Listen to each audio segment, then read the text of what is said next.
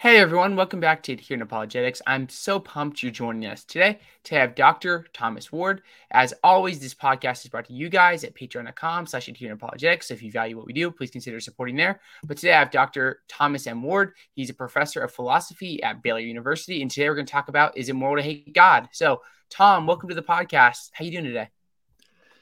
Doing good, Zach. Thanks for having me on. Yeah, I'm super excited for today because I've been trying to like accumulate notes um, from like podcasts I've done and like books I've read and stuff. And right before I was like trying to get into like my notes to see if I had anything that I had like written about this, and I have nothing. So I'm like, this is just a brand new topic for me, something I haven't really thought about. Um, and yeah, I'm super excited just for that. So I'm excited, Tom. So this is yeah, fun. It's a it's a good topic, and it opens up into to other other areas. And so if it if it sounds to your audience like kind of a stupid question to ask is it, it is it okay to hate god or can it be okay to hate god? Um, you know just be patient. I think i think we'll see the point by the end. For sure. So to get things started tom do you want to talk a little bit about like who you are what you do things like that? Yeah so um, as you mentioned i teach here at baylor university. Uh, we're suffering through the waco heat right now. Um, oh, i've been here for six years and what I what I do here in the philosophy department primarily is teach history of philosophy, and in particular, history of medieval philosophy. So um, the most famous medieval philosophers, Aquinas and Anselm, uh, but also, you know, perhaps not household names like John Duns Scotus and William of Ockham. Um, so that's kind of my main teaching area is also and, and also my main research area um, and then from within that kind of medieval, uh, broad medieval worldview or context, I've done a lot of work in philosophy of religion, philosophical theology, trying to incorporate some of those older insights into our own contemporary thinking. Hmm.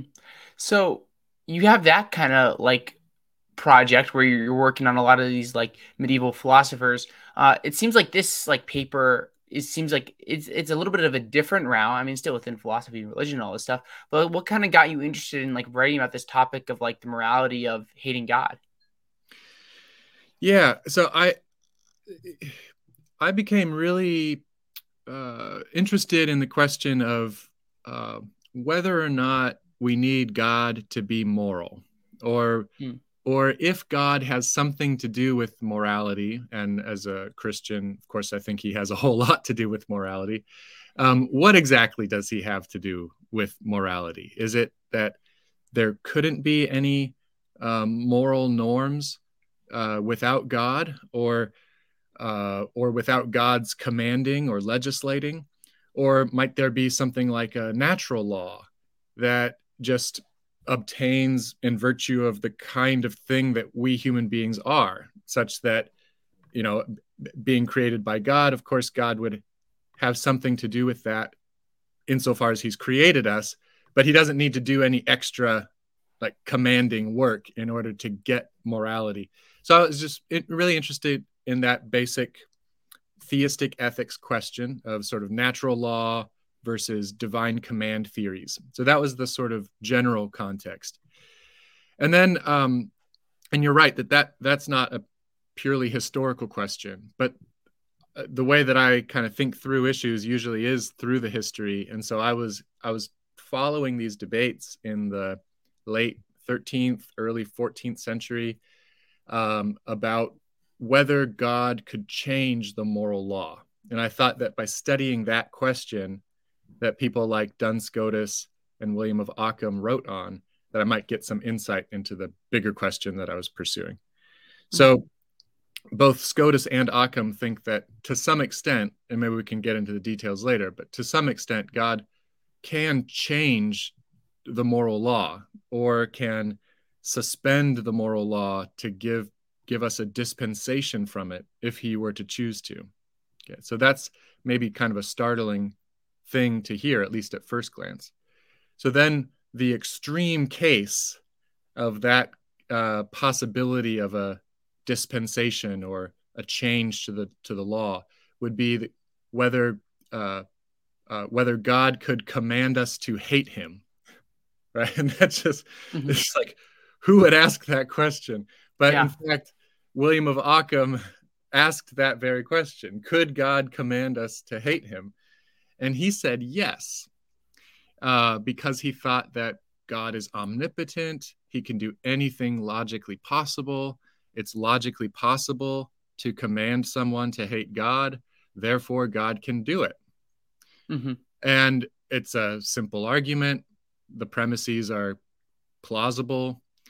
Um, but that that conclusion that God could do that was so repulsive to me that I wanted to sit down and see if I could come up with basically a response to Occam's argument. And so the, you're right to say that the that the paper we're discussing, um, which came out, I think was it last year in Philosophia Christi. I believe so. Um, yeah, it's not it's not an explicitly historical paper, but it does you know take up Occam's question: Could God command us to hate Him? And and I say no, definitely not. Yeah, so kind of almost like going against the tradition of some of these of like someone like Occam who thought like God could command someone to like hate God. Uh, yeah, which is an interesting idea to say the least. Yeah, and and if and it it does sound kind of startling, you know, even if you ultimately you agree with Occam, um, there is, I think, for anyone, no matter what position you take in the end, like that, it should sound a little startling that God could command us to hate Him, but um, the way that you would become sympathetic to that Occam Occamist view is if is by reflecting on divine power. You know, if God is omnipotent, if he's sovereign over creation, if there's nothing about the created order that constrains God in any way, well, then it, it does start to sound plausible that maybe God could do, could command us to do things that are bad for us, could command us to do things that we can't help but think of as wrong, independent of God's commanding them. Now, I I reject that whole way of thinking about God and morality, but I just want to make it like I want to make I want it to sound as plausible as possible, at least mm-hmm. for someone who already has a theistic religious commitments about God's being all powerful and sovereign and so on. Hmm. Let me ask you this because it might be helpful at this point. What would it mean to like hate God? If we were to say so, like a person like hates God, like what does that what does that actually mean? Yeah, good. Um, so, uh, I mean, we could think about it like uh, in terms of an emotion. You know, like uh, we're all we're all familiar, um, sadly, with um, like feelings of hatred, whether mm-hmm. it's for uh, you know an an ideology or a person or whatever. We we kind of know how that feels, and so you might think that uh, an act of hating God would be something like consensually indulging in that sort of affective hatred. Okay. Um, to sort of like shake your fist at God uh, or Job's friends who counseled him, you know, just curse God and die.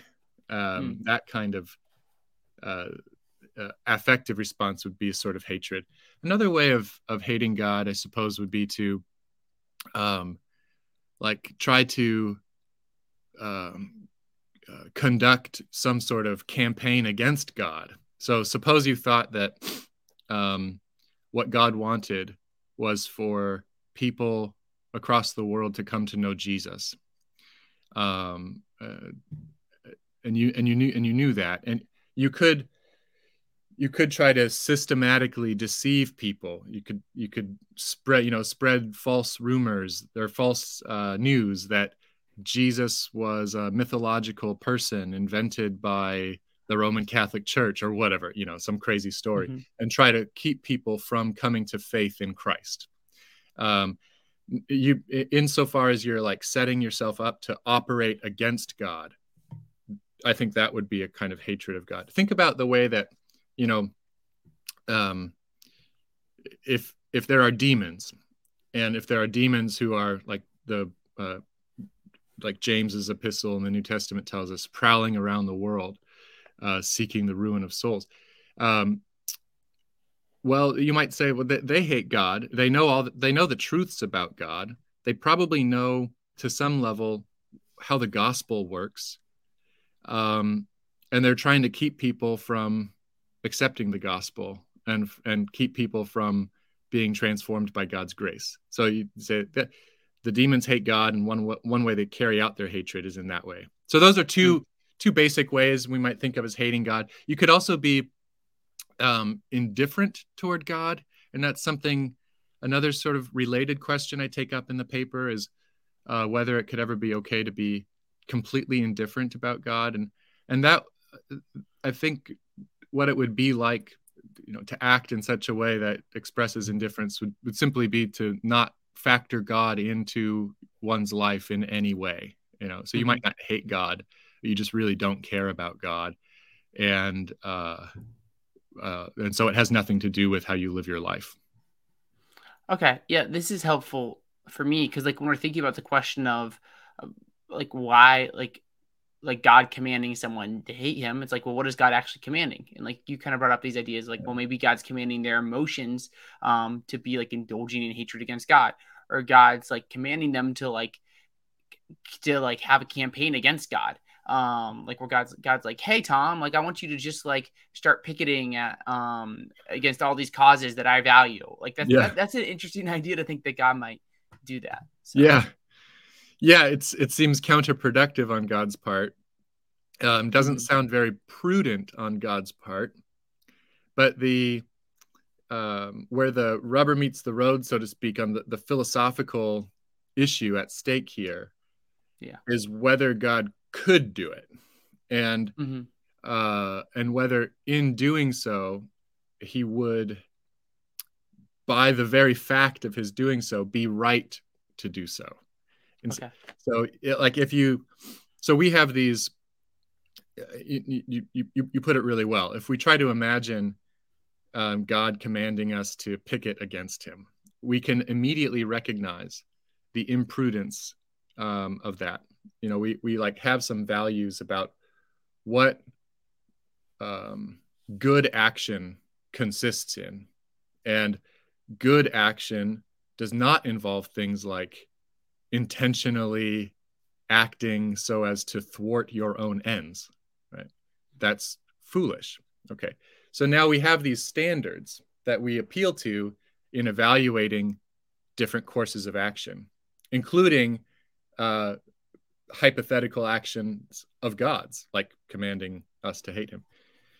Now, what the like extreme Occam, Occamist or follower of Occam would say here is that ultimately God Himself is responsible for whatever values or whatever norms there are, such that mm. simply by willing something to be good, God makes it good.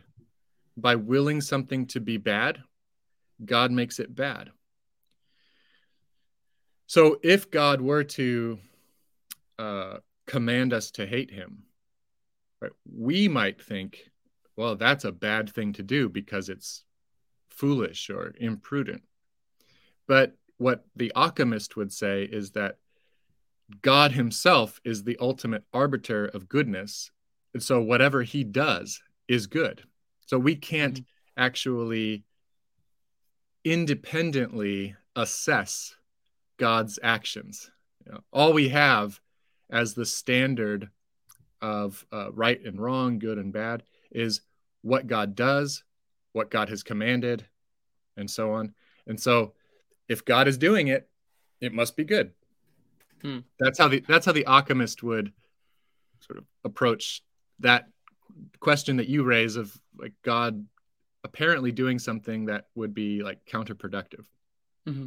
So, like thinking from like an Occamist an Occamist point of view here where it's not like it's almost like we're in the dark. I don't know I'm saying about like what's right and wrong from like our own moral intuitions, but we're really just like kind of looking to God to see like, well, what is good and what is not good because God can only do the good, and we look to God to see what is good. Like in an Occamist view, maybe a question like say, uh, is it moral to steal from elderly elderly people? Uh, the Occamist would say like, hey, like maybe we have some intuitions, but we're really in the dark unless we actually like see God. And if God steals from other people, then it's okay. Or if God says not to do it, then it's not okay. And that's kind of like that point. Is that the kind of the point of, point of view here you're bringing forth? Yeah, yeah, no, that's that's good. So, um, people in this camp, whether it's Occam or someone else, you know, contemporary person, um, if God were to issue a command to steal, or if God were to somehow make it clear that stealing is not wrong. So if you want to, you can do it. Um, simply by God saying that, it would be so. Mm-hmm. And, and, yeah, so us, we human beings being in the dark is a good way to describe the situation, like independent of some sort of revelation of God. Um, we might come to, we might form opinions about morality, but we wouldn't know what the moral facts really are unless we knew what God thought they are. Mm-hmm. Okay, yeah, this is helpful. Yeah. So, what I'd like to do now, Tom, is kind of look at like some of these arguments you bring forward in the paper, um, talking about like the question of like, can God command someone to hate him? Uh, and one of the arguments you talk about is like from the nature of obedience. So maybe do you want to just kind of give like an overview of like what is this argument? What is it trying to show? Yeah, just kind of paint the picture for us. Yeah. So, um, you know, earlier I, I kind of gave a sketch of the sort of argument that um, someone sympathetic with Occam would give for the view that God could command us to hate him. And that focuses on what seems to be logically possible. So, again, you start with this conception of God as being omnipotent and a conception of God that I personally share. Um, then, from God's omnipotence, you would f- consider whether uh, the action of commanding someone to hate God is a possible action, you know, logically or metaphysically possible thing to do. And it surely seems possible to do that. I mean, at least at first glance, uh, you know, I, you know, Zach, hate God. it just seems like I've, I've, uh, at least grammatically, you know, I've issued a command for to you mm-hmm. to hate God. Now, it wouldn't, it wouldn't obligate you because I don't have the authority to command you in that way. But if God, if God is the ultimate authority, and if that command is logically possible and if God is omnipotent, then it seems like he should be able to do it. So then in the paper, the main argument that I develop focuses on that question of logical possibility. And what I what I want to say is that even if at first glance it seems like it's logically possible uh, for God to command us to hate him, it's actually not. And the reason it's not is because um, in order for God to command us to hate him, he would have to have something like an intention in in mind, right? It would be like in commanding us, God intends us to obey the command or to attempt to obey the command. If God had no intention like that at all, uh, I don't think that we could call any action of God's truly a command to us to hate him. So there's something about the nature of commanding itself that implies um, an intention on the commander's part for the person commanded to obey the command. Mm-hmm. So now God would have to form that intention. Okay. So now think about what obedience to such a command would be like. Um,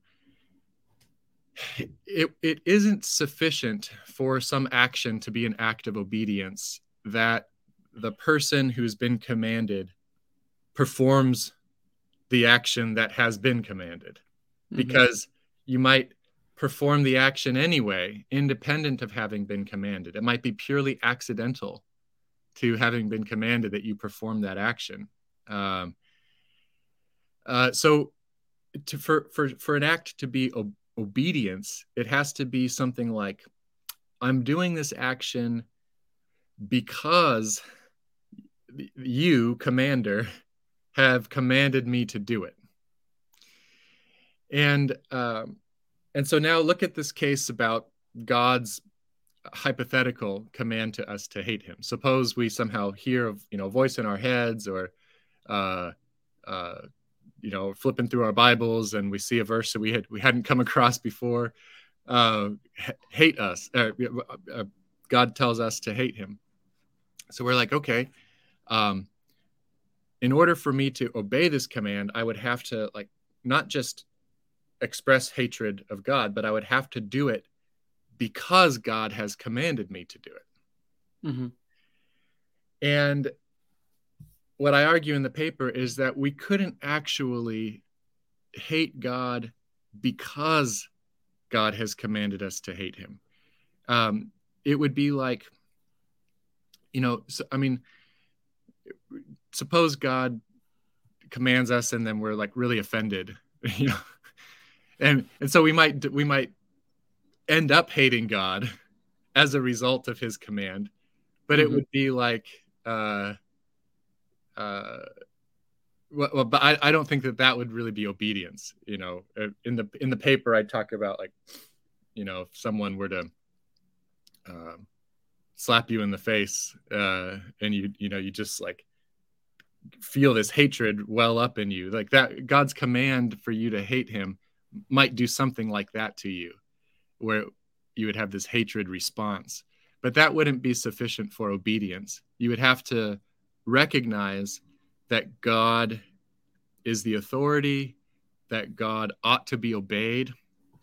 And so your act of obedience would have to be like somehow for those reasons or with those reasons in mind. And if God were to command you to hate him, psychologically, it would no longer be possible for you to regard God as an authority worth obeying.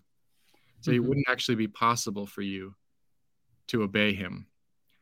Um, now, so big picture, and we, we can focus on that a little more um, if we should go into more detail there. But go, getting back to the big picture, then. So for God to command, God would have to intend us to obey the command. But if it is impossible for God, uh, if, excuse me, if it's impossible for us to obey the command, then God could not intend it because God, being omniscient, would know that obedience to such a command is not possible. And God could not want the impossible, or God could not intend the impossible. Mm-hmm. Because you know, we can we can intend the impossible because we're ignorant about a lot of what is possible or not possible. But if we know that something is impossible, we can't actually intend to do it. We might still be able to like want to do it, but we can't intend to do it. And I think the same thing holds for God. If God recognizes that something really is logically impossible. God can't intend to do it. Like because God would be thwarted, you know. Say say here's the classic example of something that's impossible. A square circle. Not even God could make a square circle. And that implies no limitation on God's part. Right? The that's just due to the fact that uh, being a square and being a circle are not properties that something can have at the same time in the same way it's it's it's it's a brute impossibility. So not even god can do it. If god can't do it um, god knows that he can't do it. If god knows that he can't do it he can't intend to do it. For god to intend to do something that he knows he can't do would be for god to uh, so to speak set himself up to be frustrated which is not a um, plausible thing to say about an omnipotent sovereign God. So mm-hmm. if obedience is if obedience to a command to hate God is kind of like a square circle, it's not the sort of thing that God can intend. And if it's not the sort of thing that God can intend, then it's not the sort of thing that God can command. And so I, I conclude that uh, it's uh, not possible for God to command us to hate Him. Okay, so this is helpful, Tom. Um, I want to make sure I'm just like tracking with you here. So this idea of like what's possible here, and like is the impossible thing here that God can't command that like a person just can't hate God? Like what's what's the impossible thing here that God can't command? It's the um, it's it's commanding. Yeah, it's, it's commanding someone to hate God. Mm-hmm. God can't do that. God can't issue such a command. God God recognizes of course that it's possible for someone to hate God. Mm-hmm. But uh, it's not possible for someone to hate God as an act of obedience. Okay. To a command to hate God. Mm-hmm. So it's impossible yeah. because God has like when He gives us a command, like say do this or do that. There's an obligation um, for us, and He has an intention for us to actually obey that command. Um, and God, like then He can't command impossible things. Like He can't command us to hate Him if like He's actually because when He says it, He means it. But that's impossible for Him to say to like to hate Himself. Yeah. So. Yeah. Mm. So that's super helpful, Tom, because I think it just helps us understand that like God wouldn't command you to do something that's like uh, like there's the question of like you, you hear things like oh like well what if God commanded you to like slay your firstborn like Abraham did or something like this. And it seems like to me like from this like we're saying like God's not going to come like if he gives a command there's intention for us to obey it and he's not going to command something that's like morally like wrong or something like that yeah yeah I think that's basically right um and that's kind of what the uh the exercise of thinking through whether God can command us to hate him is supposed to bring out. Um, you know, because again, if you start with this big emphasis on God's power and God's freedom, then uh, it can look like God could, could end up commanding us to do anything, even stuff that we all believe to be horrible. Um, mm-hmm. But if you if you kind of slow down and think, well, what really is possible uh, for God? Maybe something that seems possible on the surface, upon further reflection, wouldn't really be possible. And so, with the kinds of questions, the kind of um, examples that you have in mind, you know, um, here are a couple thoughts. I mean, one is that the command to Abraham to sacrifice Isaac, you know, that's in the Bible. So we, we can't say, God would never do that because because yeah, scripture reports God having done that. But but we have but we we we have some interpretive excuse me we have some interpretive to work to do to understand you know what is God up to there and mm-hmm. someone who um, has this sort of what I am calling an extreme view um, that Occam has, they might say, aha, this is an example uh, that just goes to show that God is totally free to command anything at all, even the things that we would all recognize to be heinous. But then, but then you might think, "Well, is there some other way to understand the story? And you know, one thing that we know is that um, it does seem to be a sort of test to Abraham. Um, God does seem to have arranged things so that um, Isaac would not, in fact, be killed. um, mm-hmm. And that there's also this uh, symbolic or typological significance um, of the story. You know, as as Christians, anyway. You know, I I tend to think that uh, Christians are at liberty to interpret the Old Testament at least partly in light of the New Testament or in light mm-hmm. of the hmm. gospel. And so here we see God himself will provide the sacrifice. God himself will provide the ram. You know, Abraham, in fact, you don't need to kill your son. Um, I will do it. So I think that there are other ways that we can interpret a story like that. Um, but then thinking maybe a little more generally, aside from these cases in scripture where it looks like God permits or commands people to do bad things, um, just thinking more generally, not necessarily tied to scripture, like, um, you know, could God just like, we, we all know murder is wrong. Could God just flip the moral scales and say, okay, now murder is right. Go for it. Mm-hmm. Uh, make sure you kill one person a day. And if you don't, then you're you're not a morally upright person. Mm-hmm. Could God do that? Do we have any reason to think that God could do it? And I I tend to think that no, um, God couldn't do that. And here's roughly why. And he, re, in relation to the the sort of way that I argued in the paper that we're talking about. It's true that God is omnipotent, that God is uh, is free, um, so that God, in insofar as God is free, God can do, let's say, um, whatever uh, He wants to do, mm-hmm. and insofar as God is omnipotent, whatever God wants to do, he'll be successful at doing. Mm-hmm. But then there are other things that we typically want to say about God that God is love, that God is good.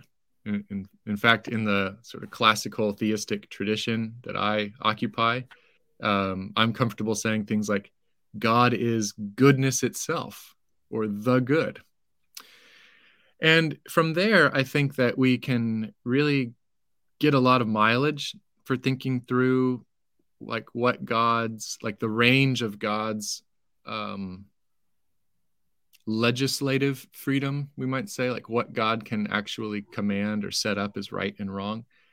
We know that it has to be some it has to be only things that are that are consistent with goodness and love, you know, or like promote um, God likeness among the world. You know, God can't command us to do things that are contrary to God's own nature. So sometimes there might be individual commands, you know, like that are startling, like the Abraham and Isaac story. Um, but we ought to interpret those or anything, any other hypothetical uh, command, command, we ought to interpret those in light of God's being, love itself, goodness itself.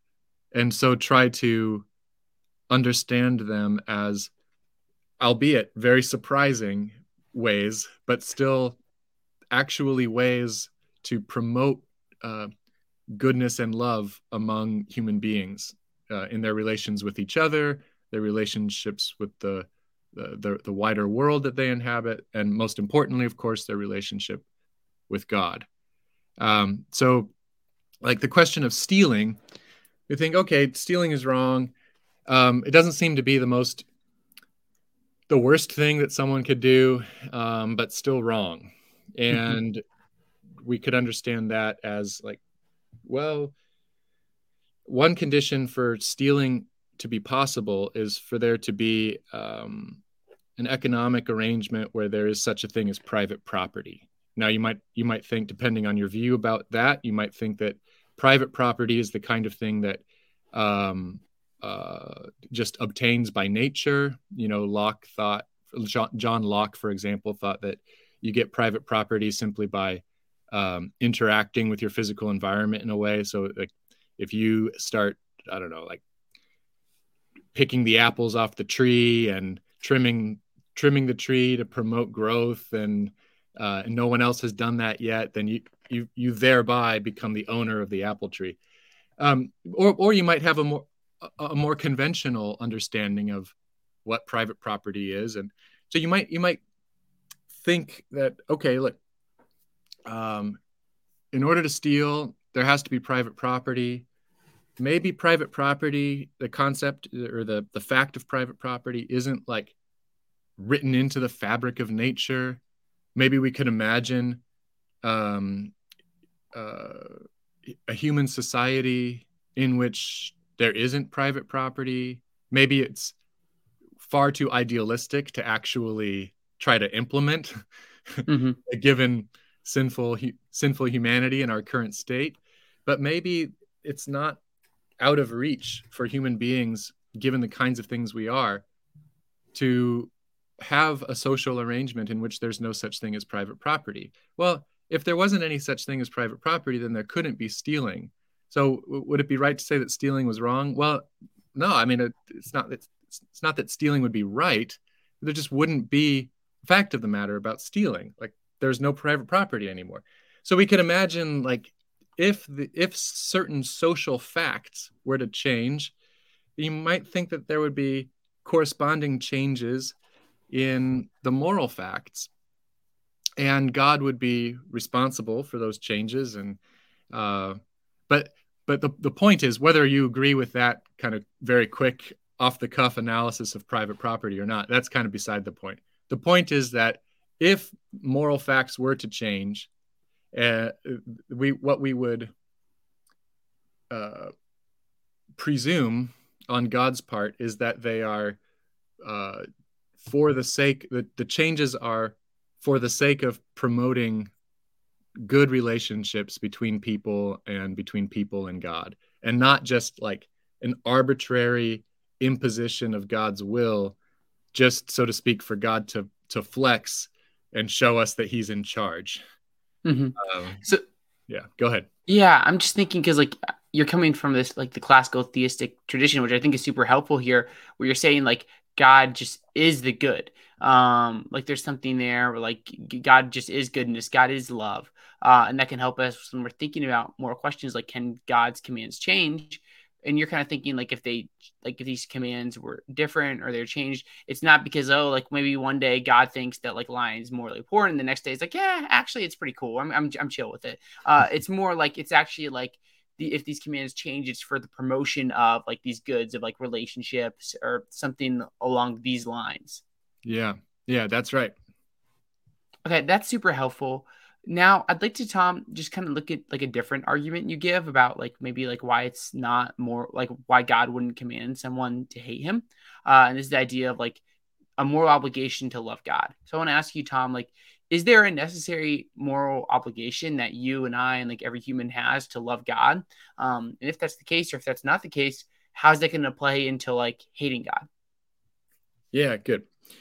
So let me um, just briefly back up, start a little bit further away from that question. And so there's there's this view. I'm sure you're familiar with it. Maybe some of your listeners aren't. Um, in theistic ethics, that's that's called divine command theory. Okay, mm-hmm. and the the basic idea is kind of like what the name of it says, that uh, morality or moral facts are determined wholly by um, God's commands. Okay, so now if there's a moral obligation, um, divine command theory says it's there because God has issued a command, and that's what's generated the obligation. All right. So now uh, that sort of basic version of divine command theory is must be false uh, because it's incoherent. And here's why we know that it's incoherent. Um, ask, you know, what is the source of our obligation to obey a divine command?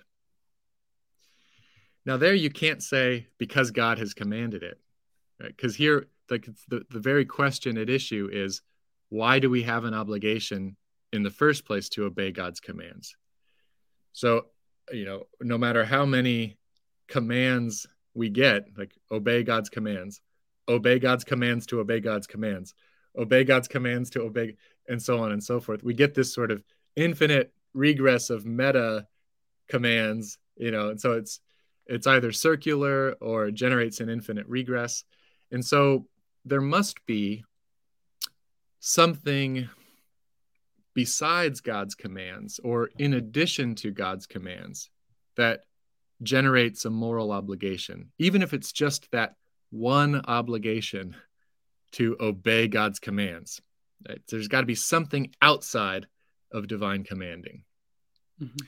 And contemporary divine command theorists all recognize that. You know, so the the view is still defended today. Um, the most powerful, uh, you know, thorough version of the view um, is by the philosopher Robert M. Adams, and and he, it's called he calls it the modified divine command view. But anyway, so um, so in in the paper, I explore the uh, this question of you know, what does the possibility of divine command a divine command about hating God. How does that turn out if we suppose that we have some obligation moral obligation that obtains just by the nature of things? And here's here's the the, the proposal. Now, if we suppose that god is the good you might think that independent of anything that god commands just by his being goodness itself uh, what we ought to do is to follow whatever it tells us mm-hmm.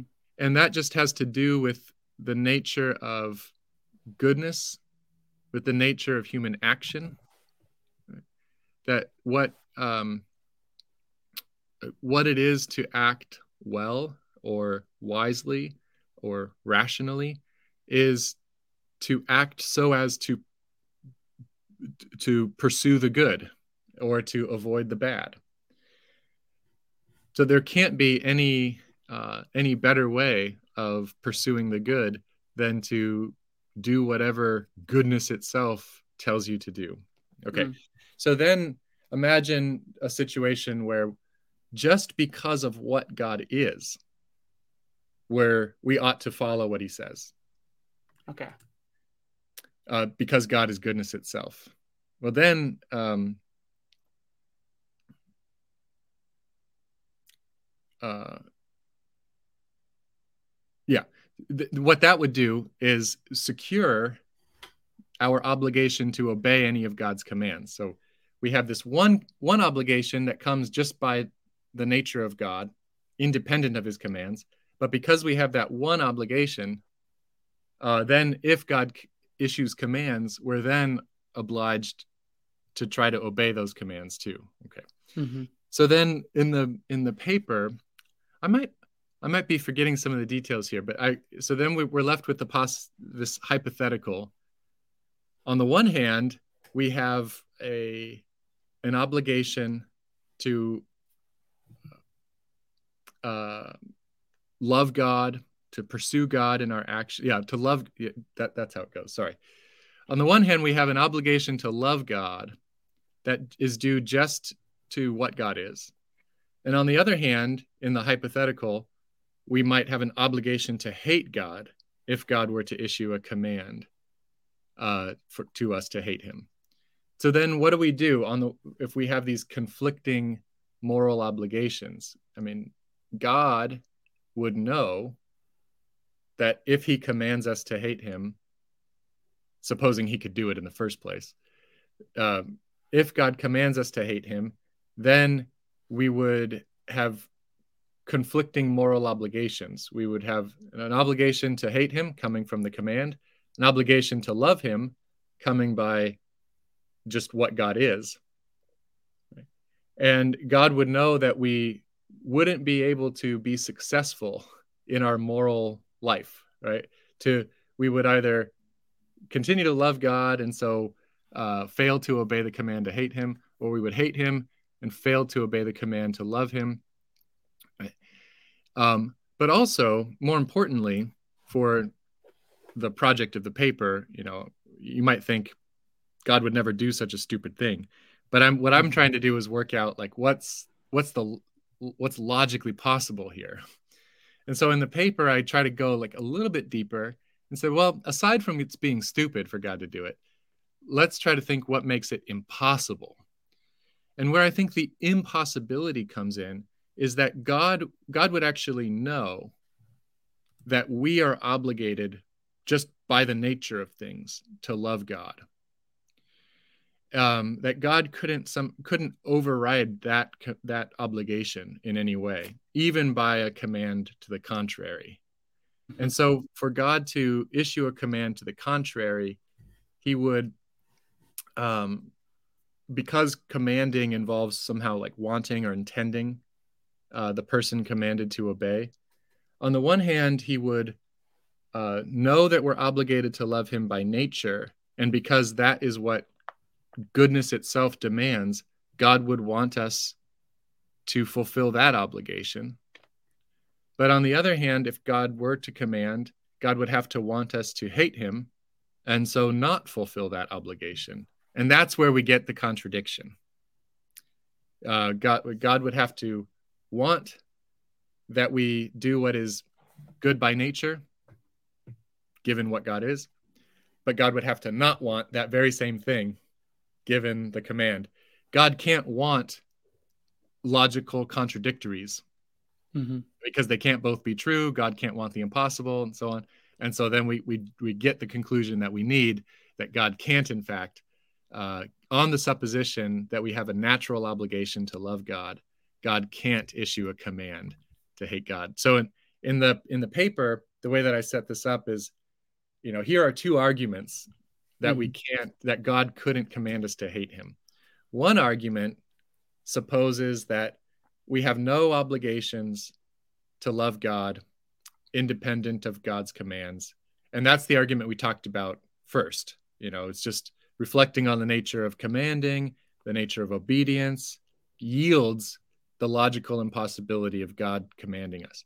Then the second argument, the one that we're talking about now, starts with the assumption that we really do have a, a natural moral obligation to love God and tries to generate the impossibility from that assumption. Mm-hmm. Yeah. So it's okay, meant to so- be like some people are going to be sympathetic to that view that we're naturally obligated to love God. Other people aren't going to be sympathetic to that view. And what I wanted was like two arguments to appeal to the broadest possible audience.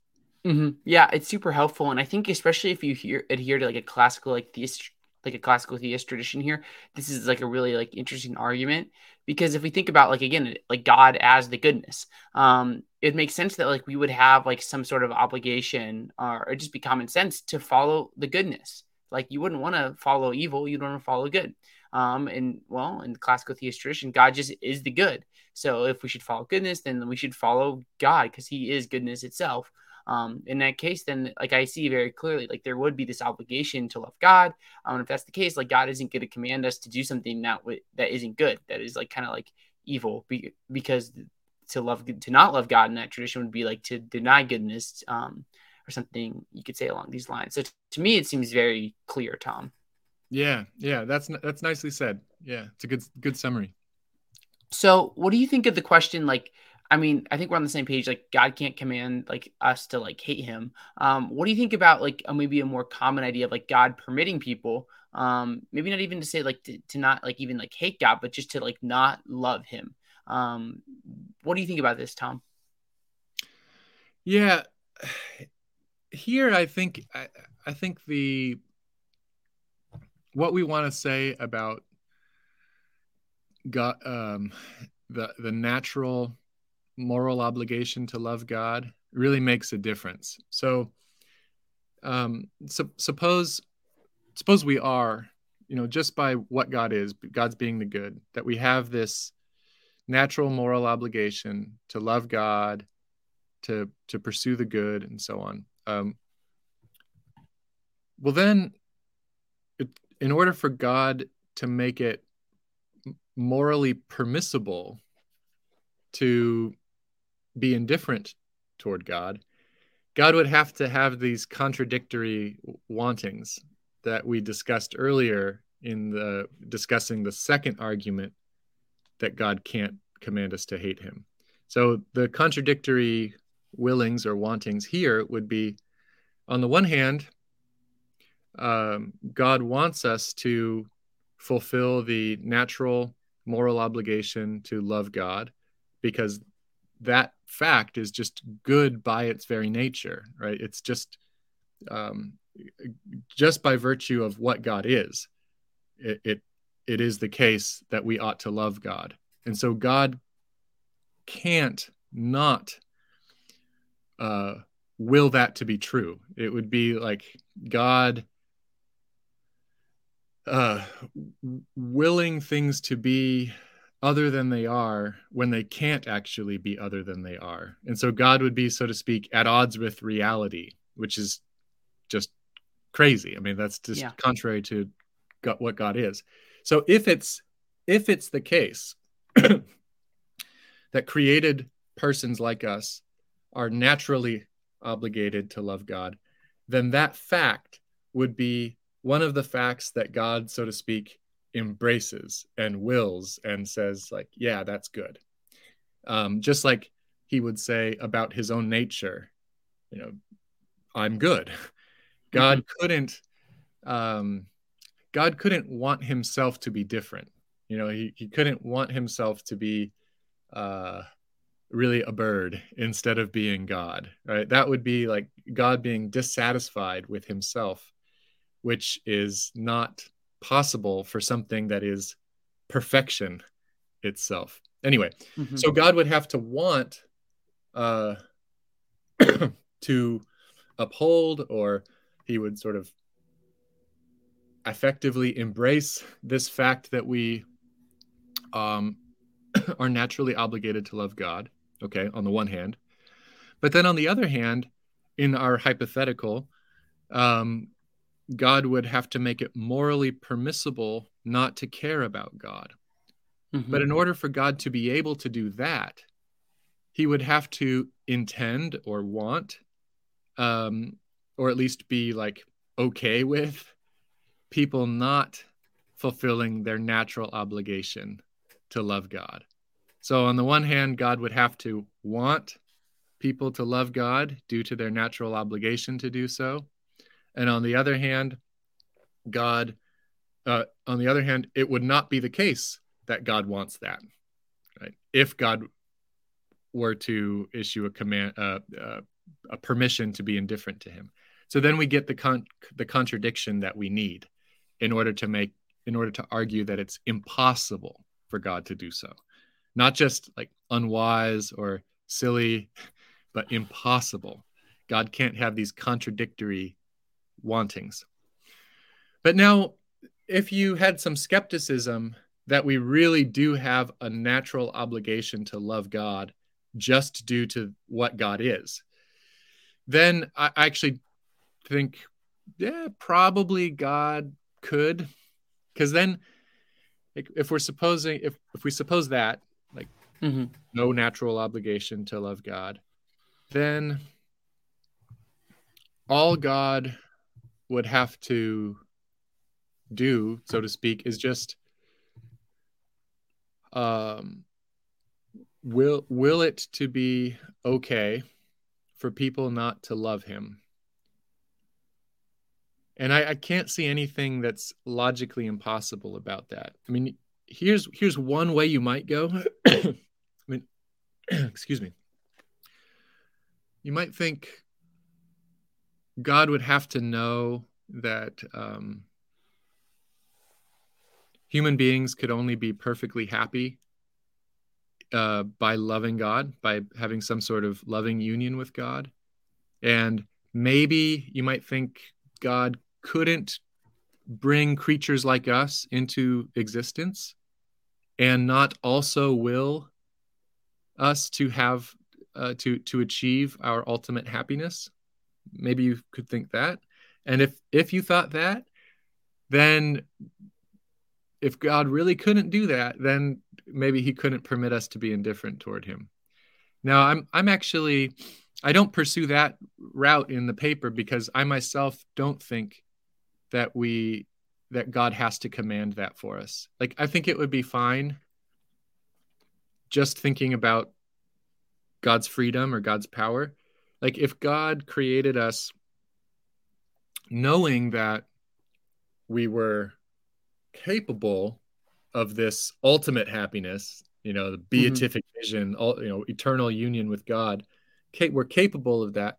But instead God wills for us just to achieve this like pretty good life. Not our best life, but pretty good life. Mm-hmm. I think, yeah, God, God could do that as far as that goes. Um, you know, it wouldn't, it wouldn't be tragic. It wouldn't be cruel uh, for God to, you know, deign not to elevate us to the supreme level of glory that we're capable of. Um, nothing wrong there. So I don't think that I don't think that we're going to get to the conclusion we'd want simply by reflecting on what God would have to will for us given the kinds of things that we are. So all all that to say, if we don't have a natural obligation to love God, then I think or at least I, I don't see any logically compelling reason to deny that God could make it morally permissible for us to be indifferent toward him. So it's almost like I guess I'm just a little lost, and I don't think it's your fault. I'm just, uh, but like, so when we're thinking like, can God permit us to not love Him? We're thinking that like, okay, God is the good. Um, in this class, like, so assume that God is the good, and like this classical theistic tradition, then like we would have this obligation to pursue God. Um, and if that's the case, then like it seems like it's kind of hard to see how God actually could permit you not to love Him because like He's permitting you to do something that is like just like contrary to the good and could lead to like significant like evil and whatnot. Yeah. So that, I mean, and if we leave fixed that um, that view about God being the good and the fact that God is the good generating a moral obligation on us to love God. Mm-hmm. Like if, yeah. if we assume that, then yeah, I, I think the conclusion follows. Like God, not only could God not command us to hate him, he couldn't even command us to be indifferent to him. He would just, mm-hmm. Uh, if he commanded at all, he would have to command in ways that are consistent with that obligation to love God. If yeah. he made anything morally permissible, he could only make morally permissible things that were consistent with our obligation to love God. So I think that's all right. So mm-hmm. what I'm and, and that's actually what I think that yeah. God's being the good is something that in itself generates this obligation on us to love it, to order our lives around it, independent of whatever additional, whatever commands God might go on to issue. Um, mm-hmm. Of course, if He does, we're obligated to follow them because God is the good. But simply the fact that God is the good makes it obligatory for us to love Him. Okay, so that's that's actually my view. That's what I think in the paper, I explore this uh, possibility, you know, that I actually deny mm-hmm. the possibility that um, we don't actually have this natural obligation to love God. Yeah. So if you just put that to the side or denied that or ignored it, then could we generate an argument that concludes it's impossible for God to um, permit us to be indifferent toward Him. And that's where I, you know, at least in the paper and my current thinking about this, I don't see how we're going to conclude that it's impossible for God to um, permit us to be indifferent toward Him if we don't assume that we have a natural obligation to love Him. So you might mm-hmm. think that it's like maybe I didn't need to cover that ground, but I, w- I was interested because not every um, not every theistic philosopher is a classical theist, and so you know there are some some philosophers out there believe in God, but would think that it's weird to say that God is the good. Yeah. Or or you might have some people who would say, yeah, God is the good, but that fact alone is not sufficient to generate a moral obligation. Mm-hmm. So, so I wanted to see, if possible, uh, for people who are in either of those camps, if I could still get the conclusion that God can't make it morally permissible for us to be indifferent toward Him. You know, if if we don't assume those two things, and that's where I thought, no, we, we probably can't. But but what we but what we still can do is show that God couldn't command us to hate him. And I think that's that's certainly a more important conclusion because uh, whether whether God could make it possible permissible for us to be indifferent toward Him. Um, like ultimately, I think He can't, but that doesn't sound quite as startling as mm-hmm. like this hypothetical that maybe God could command us to hate Him. And so that was really more of my main focus. Um, yeah, yeah. Does that yeah. anyway? Does that does that help? Yeah, that's very helpful. One kind of follow up I have from that is like, so if we're thinking like in your view, Tom, uh, God can't permit us not to love Him because it'd be like permitting someone to not pursue the good. Uh, what? How does that make sense of like maybe like non-belief throughout the world like in like the real world like practical sense um where there's people who maybe like don't believe in god or even like hate god uh, how does that view kind of interact with this yeah good um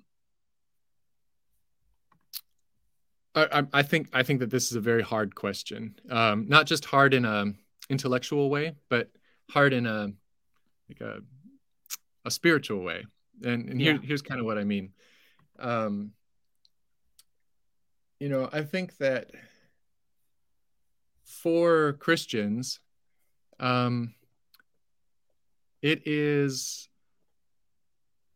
for for Christians in the the West, let's say, uh, for Europe and North America mainly, it is tragic that uh, Christian belief is declining or seems seems to be declining. It's tragic mm-hmm. that um, the broader culture that we inhabit is uh, less and less in touch with Christian faith and practice, that, and that that uh, more and more Christians in the West feel like truly aliens um, in their in their own culture.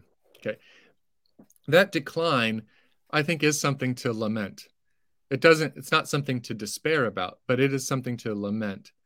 And um, and so that's the spiritual struggle. It's like why has God allowed um, Christian faith to to decline in in the West. Now, mm-hmm. there's a happier story to tell, I think, about the uh, spread of Christianity, uh, you know, of all sorts, um, whether it's Roman Catholicism or uh, Pentecostalism or various forms of Protest- Protestantism.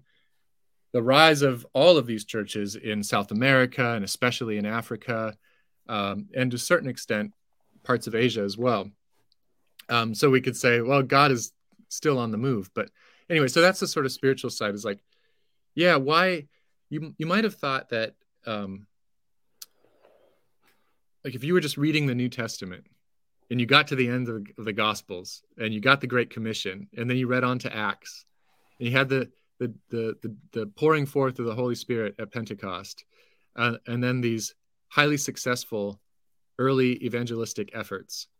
And you sort of started tracking Christian history in its first few centuries, and you saw the way in which Christians had this sense of mission, and uh, somehow, in a few just a few hundred years, converted the Roman Empire. You know, mm-hmm. again, not like making true disciples of every single person in the empire, but you know, Christianity spread like wildfire. Why didn't that continue? You might think that if God were really all he says to be in the Bible, that what we would expect is for the course of history to just be this like upward chart where the world becomes more and more and more and more and more Christian until it's totally Christian and then blah. Now, of course, there is lots of counter evidence to that, even within scripture, that Christians are going to be persecuted, that there's going to be dark stuff, blah, blah, blah, blah, blah. Anyway, um, so there's this like spiritual struggle of of unbelief. Like, why don't more people believe um, in God? Is it is there something wrong with our reasons? Are we stupider than uh, other people? What do they know that we don't know? So on and so forth. And I think that that is an issue that philosophers, Christian philosophers, should pay more attention to. And sometimes people talk about this a closely related problem. It's sometimes called the problem of divine hiddenness, mm-hmm. um, which is like, uh, why doesn't if God loves us and if God exists and loves us and wants to have a relationship to us, why doesn't He make His existence more manifest to people? And I, I'm not that moved by the problem of divine hiddenness because I think that there's actually pretty good evidence that God really has made Himself manifest. So the um, uh, what, but but there's a closely related problem that really does get to me, you know, intellectually and spiritually, which is uh, why why don't more people believe? Um, okay, so that I'll just lay that to the side. Having said that, mm-hmm. but then the other yeah. thing, the other thing I want to say is that if God is the good, then God is the source of goodness of all goodness, the, the, the you know the goodness that He Himself is, but also the goodness of everything else. And so, um, whether you are a believer or an unbeliever, if you are in touch with goodness, you are in some way in touch with God. You know, and you might not recognize uh, some goodness as having this participation in the goodness that God is. You might not recognize that, but the fact is, you are in touch with some aspect of God's goodness, or you are in touch with some goodness that participates in God's goodness. And mm. so hmm. I think that there's something like gracious and maybe even partially redemptive uh, for non believers about um, just their ordinary uh, uh, participation in the created goodness that participates in God's goodness, whether it's the goodness of human relationships, you know, especially um, close, healthy relationships like family relationships and friendships and so on, or the goodness of nature, um, that there are these like yeah little graces that i think are bestowed in our encounter with creaturely goodness. Now ultimately our hope as christians is that this participation in finite goodness will lead everyone uh, to some sort of embrace including a, an embrace through belief um, of god of God Himself, goodness itself. But um, yeah, I, I know that was a long answer, but you you sort of mm-hmm. cracked open a, a yeah. little window into into my soul uh, by asking that question. so I, I, I just went for it a little bit. But no, anyway, I appreciate you going for it. This is why you're on. It's to share what's going on. So you're yeah. you're good. So um well this has been really fun, Tom, and I've enjoyed this a lot. Uh, do you have any like last thoughts or things you want to say uh, before we start to wrap up here?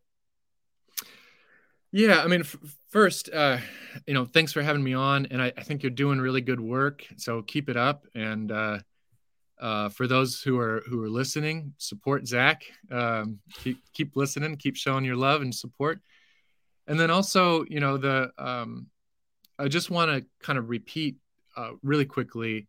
Mm-hmm. You know, the question of whether or not we can hate God um, might sound like the sort of thing that you would only you'd only think hard about that if um if you have too much time on your hands to think like it might seem too academic or too abstract but it really does get us in touch with like these these more important issues of uh like the life of the practical life of faith and and mm-hmm. it's this that you know god um we could think of god like primarily as a commander or lawgiver.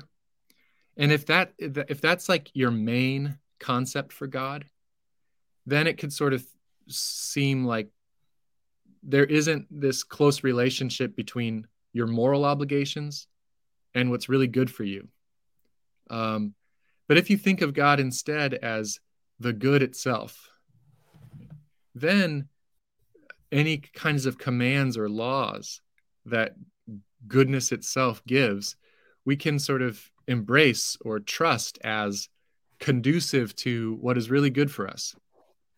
And I think that's a really healthy way to think about the relationship between um, our relationship with God on the one hand and our relationship to morality on the other hand. Uh, you know, to be moral is really important, but it's like it's important in a way that's both like promoting justice in the world, but also it's good for us. And it can be kind of comforting because the demands of morality are often very difficult and involve sacrifice.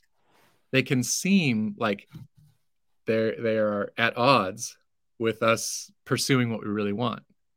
But what uh, reflection on God as the good and as a perfect lawgiver uh, promotes in our own sort of thinking and feeling and praying is that uh, the demands of morality, even when they're very, very hard to fulfill, are ultimately ordered to our own good and the good of those around us. And that should be a mm-hmm. comforting thought.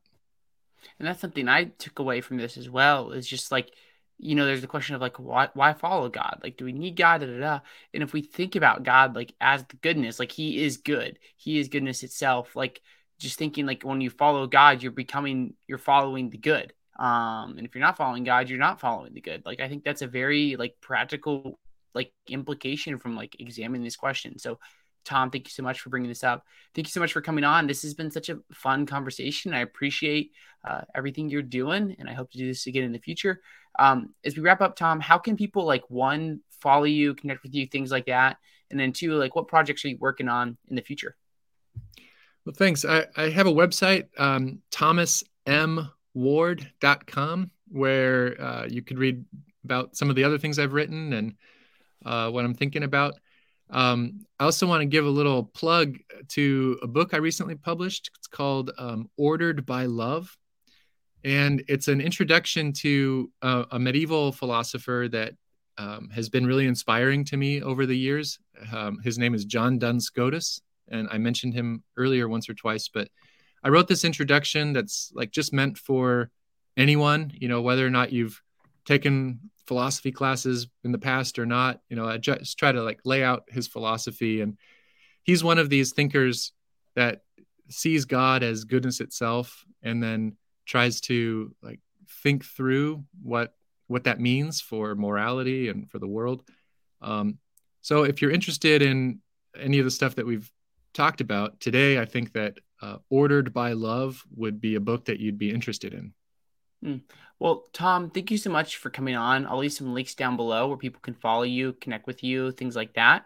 Uh, and yeah, that's that. If you guys value what we do, thank you for listening. Uh, be sure to like, subscribe, all that fun stuff. And if you want to support Adherent Apologetics, you can do that at patreon.com slash Adherent Apologetics. Uh, we said it, the tier super low, so you can support for as little as just a dollar a month, and that'd be huge. Uh, since the last episode, we have one new patron to thank. So thank you so much, Ruben, for becoming a patron and supporting. And that's that. Tom, thank you so much for coming on again. Really appreciate you so, so much. Um, this was awesome. So thank you, Tom. Thanks for having me on, Zach. Have a good one, everyone, and God bless.